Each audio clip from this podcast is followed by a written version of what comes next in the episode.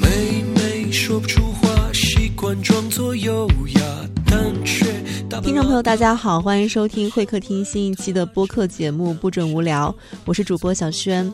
呃，今天邀请到和我一起聊天的节目嘉宾是宁波首部科幻多媒体儿童剧《三字经传奇》的主创团队。先来向大家介绍一下他们啊，首先是《三字经传奇》的整个故事创意，也是导演张弛，哎，跟大家打一声招呼。嗯，大家好，我是张弛。然后坐在我对面的是《三字经传奇》的联合导演，也是宁波永剧团的青年导演陈航。好，大家好。好，再来介绍到呃，我们《三字经传奇》的编剧周涵。听众朋友们，大家好，我是周涵。嗯，还有两位我们在剧中的演员，首先是 B 组的 Vivi 的扮演者，对吧？介绍一下自己。大家好，我是永剧团的青年演员，我叫王俊宇。还有 Vivi 的训练师，也是在剧中的一个比较重要的角色。大家好，我是永剧团第九代青年演员李梦凡。因为我们录这期节目的时间就在首演的第二天，一连三场的首演。其实我之前问过导演哦，我说这个剧的创意的方式就是用一个未来的故事讲一个古代的传奇，大家能不能接受？那你觉得在首演之后这个问题有答案了吗？这个答案还是蛮明显的，我觉得大家还是可以接受的，不管是大朋友还是小朋友。嗯，因为我觉得这一部儿童剧其实无论是从题材创意还是呈现方式上。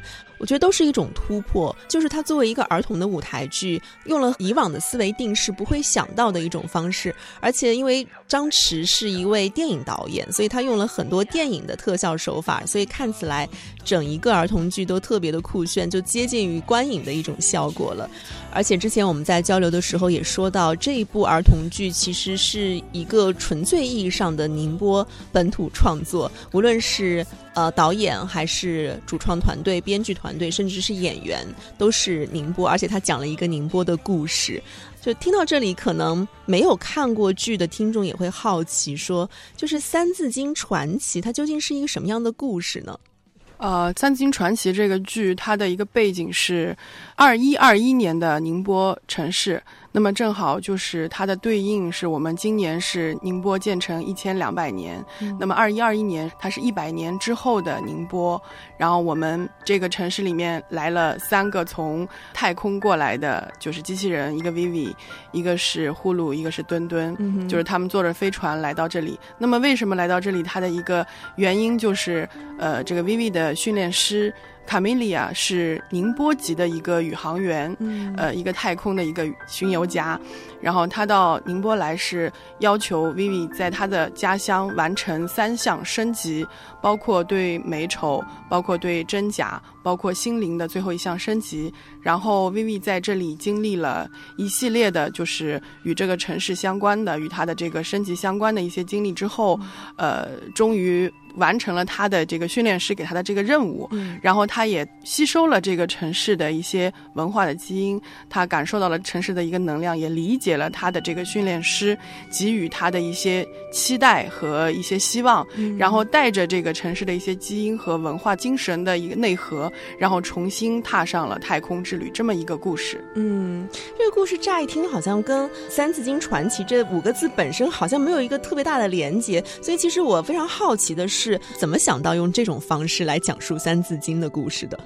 当时导演我们在想到底是往后看还是往前看。那么导演意思说，我们还是往前看。你要讲一个《三字经》，光看这个名字，很多人都会觉得可能就是讲《三字经》本身里面的故事。对。但是我们要与这个城市相连接，我们不能就是说在一维这个空间展开，最起码是有个三维的一个展示。那么我们再把这个东西加入到一百年以后的一个状态，它的这个视角其实是一个宇宙视角。那么它可能有四维、五维，甚至更高维。那那么，再用这样的高维度来看我们现在的所经历的一切，包括所有我们曾经的、我们可能没有经历过，但是都在这个城市里面呈现的这些东西，它就更有意义或者更有价值去给它展开来诠释了。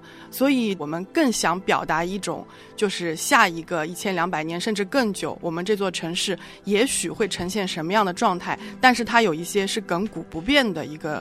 一个状态在里面。嗯，你之前没写过这样的本哦，之前没有。但是像《三体》这样的作品大家都很受欢迎，所以我觉得宇宙观其实。在大家这个日常生活当中，也可以给予很高的一个植入，或者是怎么样吧。嗯，导演还是加重了这个科幻的一个概念。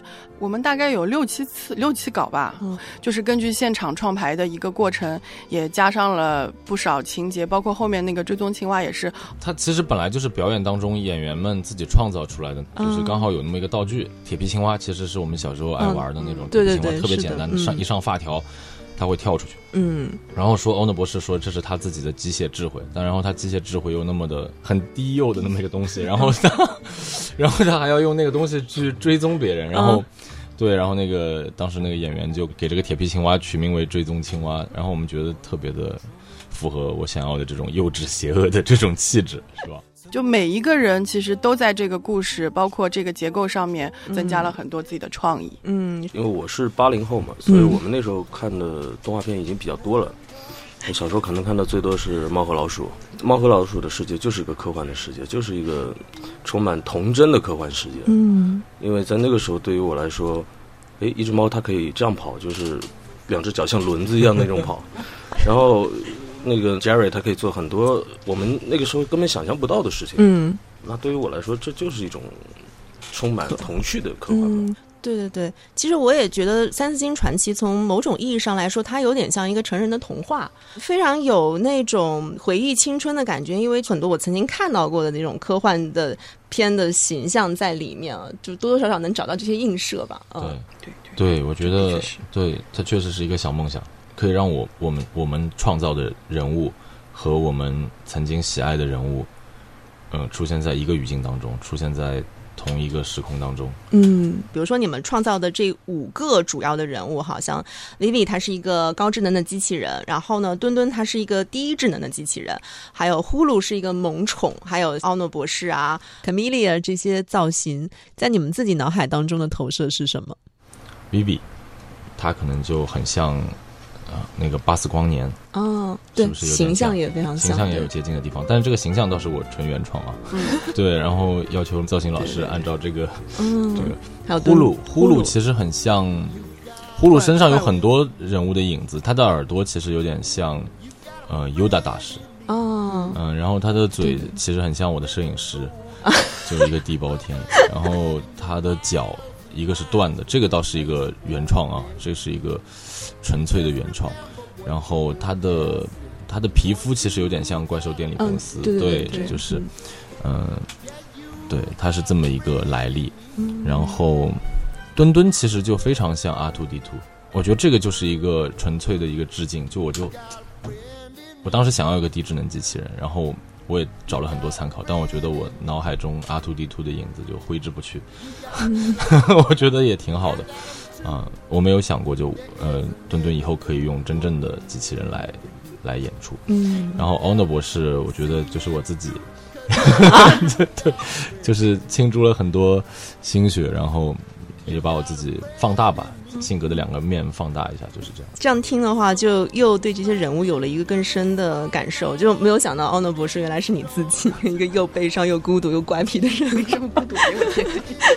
在宁波卖了这么多年的汤圆，这没有比这更惨的事情。对，就是他一个如此伟大的人，他只能在宁波卖汤圆，以及回收旧电池。对，就是我们创作者都有很伟大的理想，但很多时候我们还是困于生活之中。嗯，对你如果把这种情感放大的话，我觉得在欧尼博士身上是一个极端化的体现。对，导演之前还说他创造的是一个邪恶幼稚宇宙。我觉得是把你们的所有的人的内心，因为我感觉你们的内心还是有一份童真在，所以你们创作的可能是看起来好像是一些小恶趣味，但是寻找的其实是一种纯真年代，就像 Vivi 寻找三字经的过程一样。其实这个问题我之前也问过周涵，然后可能也是很多人在观看这个演出的时候想问的一个问题。既然是《三字经》传奇，那我们怎么样找到与之相关联的东西？嗯，首演结束以后，我其实我很想把自己的这种感觉总结出来，因为也有过一次交流嘛。嗯，那我我觉得就是说，我们《三字经》传奇是以宇宙视角诠释了一个精神守护的内核。就是承载每个人的童年的那座城市，将永远赋予他专属的这个性格和一个价值观。那么南宋的王应麟如此，二一二一年的机器人 Vivi 也是如此，就是所有母亲和故乡给予的爱和深情，也一样一直激励着我们的人生。我觉得其实《三字经传奇》的作者是王应麟，他在宁波生活了十三年，那么童年时期的一些经历，对他的这个整个人生的这个影响还是比较巨大的。那我觉得其实说，嗯，王应麟去写这个《三字经》，他作为一个中国相对比较经典的一个蒙学，那他对我们这些小孩儿其实是最最浅显的，就像 Vivi 的任务一样，你的美丑、真假、善恶等等这些东西，是在最初的时候，你的母亲让你去辩解，就像是卡米利亚让 Vivi 来宁波完成这些升级，就是我们成长的一个过程。每个小朋友他是一个空白的孩子，然后母亲给予他的教育。其实 Vivi 在这里完成升级以后，他重新踏上太空之旅，就像我们从故乡完成了我们的成长之后，我们出发去更大的世界、更广的天地去开创我们经历我们的人生。其实你想想，这个内核是一样。就昨天那个导演说，他说，呃，好多小朋友都说啊、很喜欢，但是可能不太懂。那我觉得其实。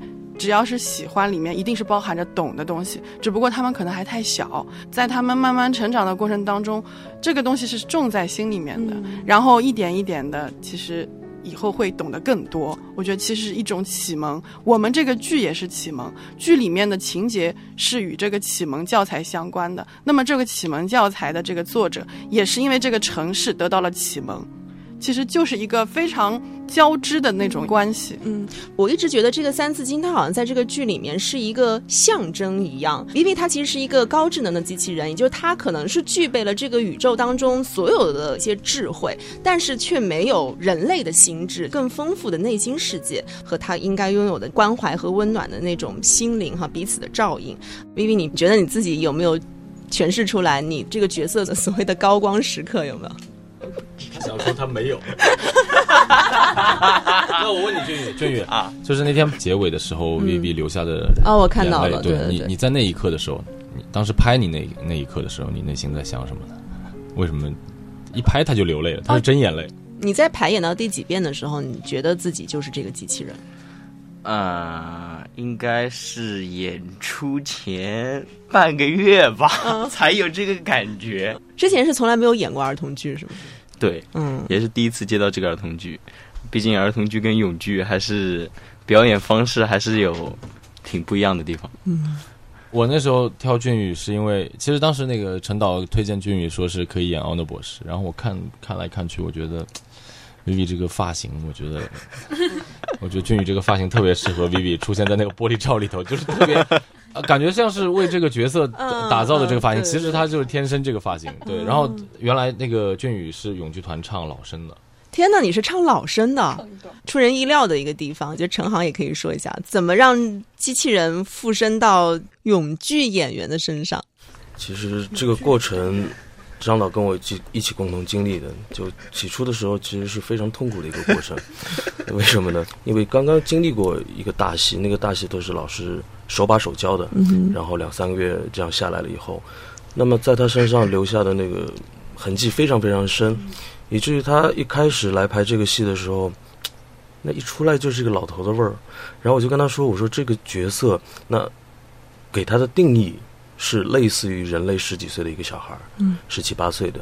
我说你必须要把你身上这些老生的东西给扔掉，你全部先打破，变成你自己，正常的走路，正常的起手，正常的转身，然后我们再谈人物。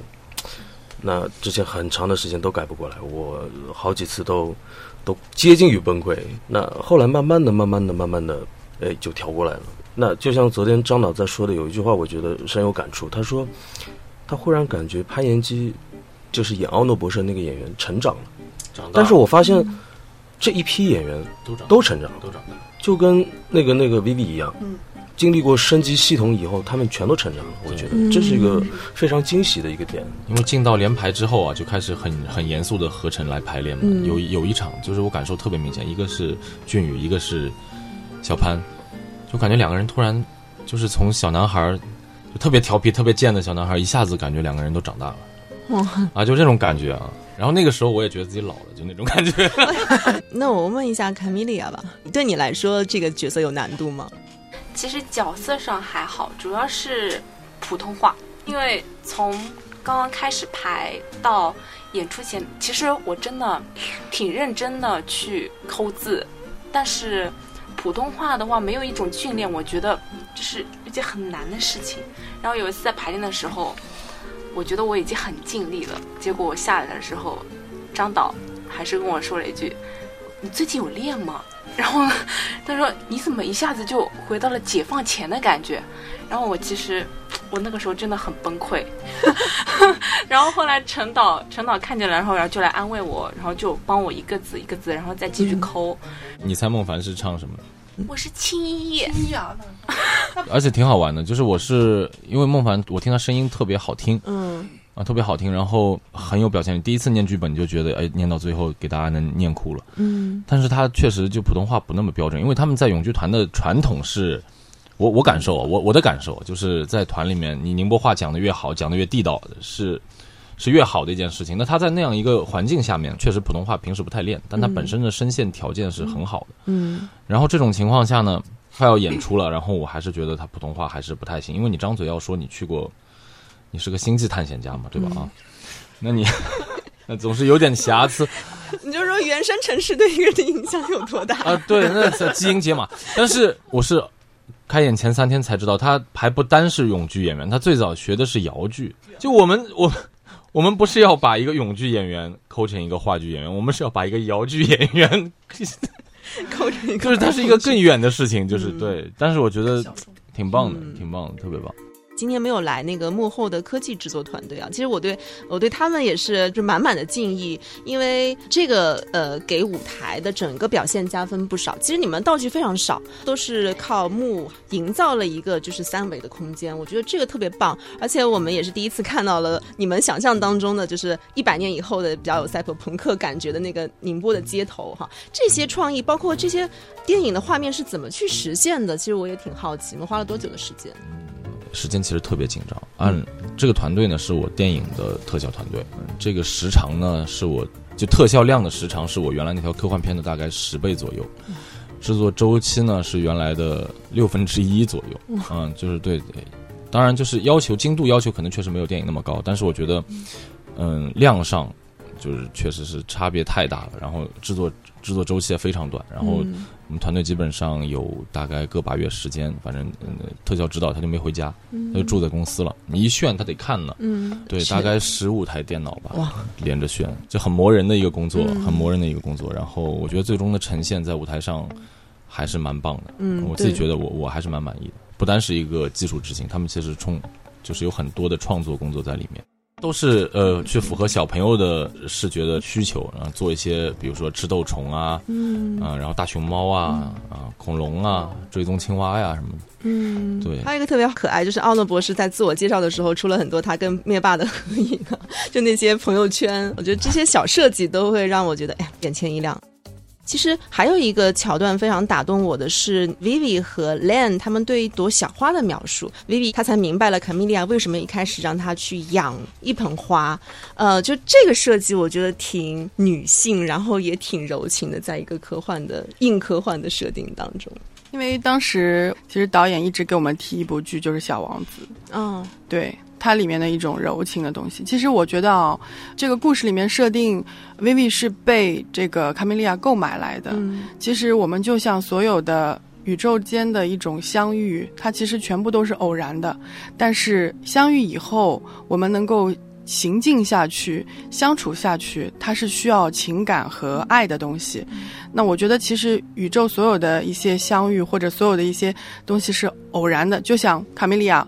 他只是买了 Vivi 这个机器人，那么 Vivi 能够承载这个呃卡米利亚的很多东西，是慢慢的他能够了解到卡米利亚，卡米利亚把很多东西传授给他，然后让他感受到，然后这样的一个过程，所以我们也昨天还在那里开玩笑说，是不是未来的一种，就是我们也不用生孩子了，买一个机器人，然后把我所有的精神世界的东西、我的知识传授给他，他也是一种传承。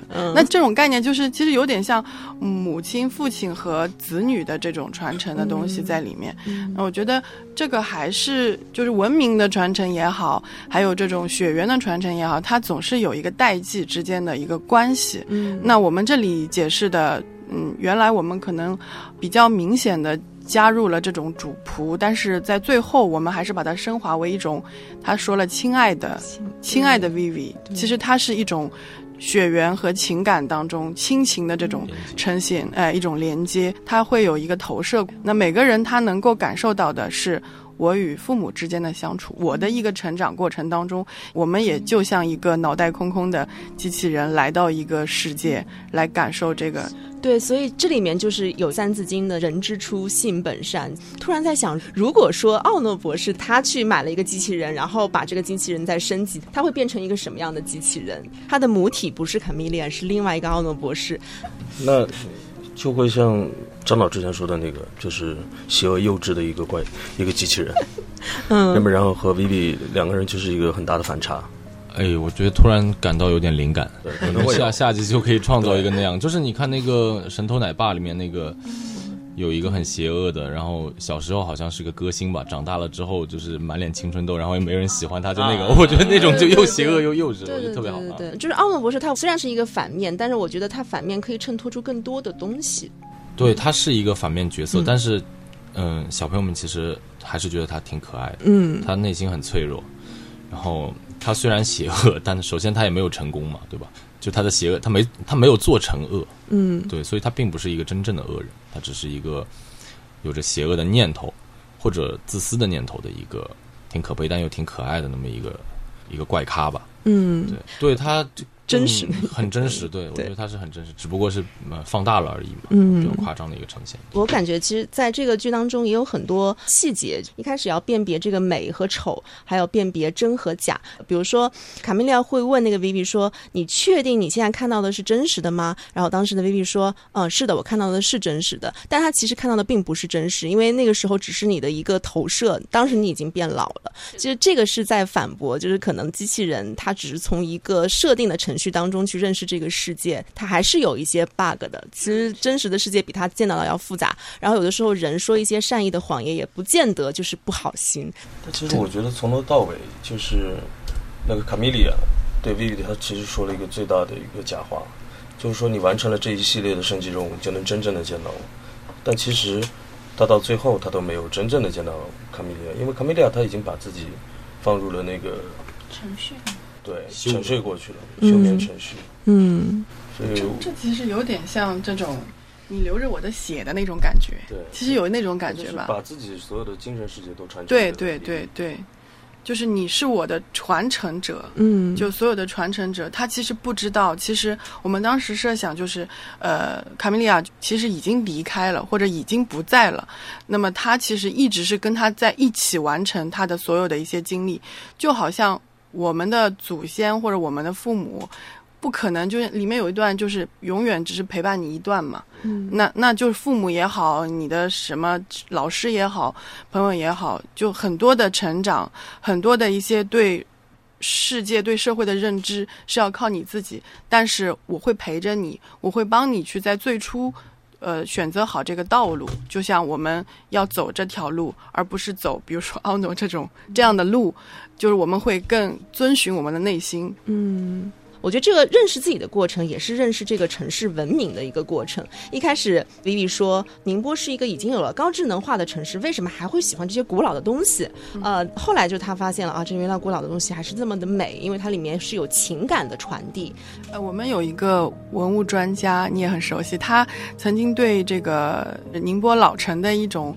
解释，他说它是一个时间的叠加的一个过程，就是你能在这个城市里面能看到，就是一层一层叠上去的，它能够在你现在这个时间点、时空点当中能看到以前更或者更久以前的东西。你可能没有意识，但其实它可能就是在你的生活当中，在你的行为当中，它就不经意间的让你带着这些属性。这这种东西你没办法去选择，就好像我们沟通时候讲到，我我一直就经过鼓楼或者经过更早的建筑，我就觉得这个东西。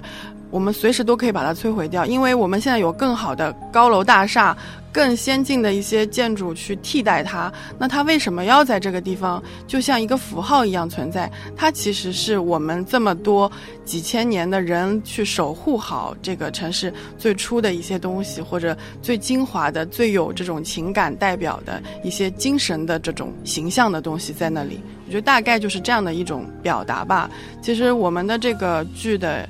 当时的创作的一个背景，其实因为是对二零二一年，就正好是一千两百年，所以我们也是往这个方向扣。因为《三字经》和这个建成一千两百年，包括我们怎么样让孩子们能够接受，因为我们的受众还是孩子，它不是一个成人剧。嗯，但虽然是一个儿童剧，但是我觉得其实是一个成人也可以看的剧。我是因为每个人都是从孩子成长起来的，对吧？就是昨天好像是谁说了，他说 Vivi，他其实是一个赤子的一个造型出现，就是所谓赤子，就是他是。纯洁无瑕的，你给他什么，他就会呈现什么。我们每一个孩子都是这样，你给他什么，他都会呈现什么。对，Vivi 第一次看到那个亮哭的时候，他不理解。对，但结尾的时候，我用我用大荧幕呈现他流泪的流泪，我觉得那个就非常有力度。嗯，对对。之前导演在推荐这部剧的时候，就是说，呃，我们用未来的方式把传统的道理来告诉小朋友，然后当我们用巨大的信心在创造未来的时候，也在用最质朴。的方式去怀念过去，就从我们的家乡，无论是走到更远、更广阔的世界，但是这个基因永远都是在你的心里的。其实我是写了一篇，就是导演的这个导演音轨的一个简单的讲稿嘛。我的这句话的下半句啊，我下半句话我写的是，我说我们中国的探月卫星就叫嫦娥。嗯，对我觉得，我觉得就是同样类比，因为《三字经传奇》这个名字听上去真的很传统。听上去跟我这个戏的气质完全不搭，但你要说嫦娥，它跟探月卫星搭不搭呢？就我我觉得是这样可以去类比。对我觉得那句话特别好，然后方儿给我剪掉了。我们去火星的那个就叫祝融啊。对啊，其实未来和过去就本来就是联系的，就是时间是一个圈嘛。如果是用科技的概念，它不是一个线性的，它就是一个圈。所以有一句话，最后就是你们那一幕的标题吧，叫做告别就是永远在一起。嗯，对。我们整个剧的嗯，就是形式上的头尾的形式上的展现，也是一个闭环。它从外星来，会嗖的一下就回到回到太空。然后这个这个多媒体视频也是最后一天压哨交上来的。然后我看到那一下，我心里觉得还是得劲儿。我觉得很很，我很喜欢那个回归太空。当他如此坚定的离开的时候，或者如此决然的离开的时候，那个感受，我觉得还是很有力量。嗯。所以看到最后这一幕，其实我们还有另外一位编剧马灵山就写了一句话：“为什么我的眼里常含泪水？因为我对这土地爱的深沉。”但是我觉得这句话是非常非常切题的，确实是这样。嗯，是的，从来没有哪个画面就是如此直接的就把这句诗给。对对影像化，对它，因为叠化的那个，它那个场景是一个叠化的场景嘛，就城市和那个。对，就是三江口的对对航拍加上它的嗯，所以我觉得很多小朋友，至少是宁波的小朋友啊，我觉得应该来看一看。他们应该能有一些感觉吧？嗯，对，所以我是觉得一个成功的儿童剧，它会给人，它不幼稚，但是它非常纯真，这是我觉得一个儿童剧成功，或者是说它成功与否的一个标志。还是需要你有一个，就是有一个思考的过程，然后才能慢慢的明白导演和整一个团队究竟要告诉你的是什么内容。对，对，我觉得创作中就是。我没有把小朋友们当做小朋友们，嗯，把他当做我们平等的这个交流，对平等的朋友去交流，对，嗯，我觉得对，因为我觉得我们小时候看到那些经典的东西，也是这样对待我们的，对，哦，这句话好感人啊，传承，对传承。OK，今天啊聊得非常的开心，然后再次感谢大家做客我们今天的节目。然后首演已经结束了嘛？之后的话还有没有可以在就是舞台上再看到这部剧？暑期我们暑期会有大概十几场吧，嗯，会排十几场，嗯。接下来就是，如果小朋友还没有看过这部剧的话呢，听了我们这期节目之后呢，解读了这么多的信息量，再好好的欣赏，因为我觉得这部舞台剧是需要有二刷、三刷才能真正的去了解每一个细节的。好，感谢大家今天参与我们这期节目，然后也感谢大家的聆听，那下期再见，拜拜。你最新的蓝，没关系，科幻男孩。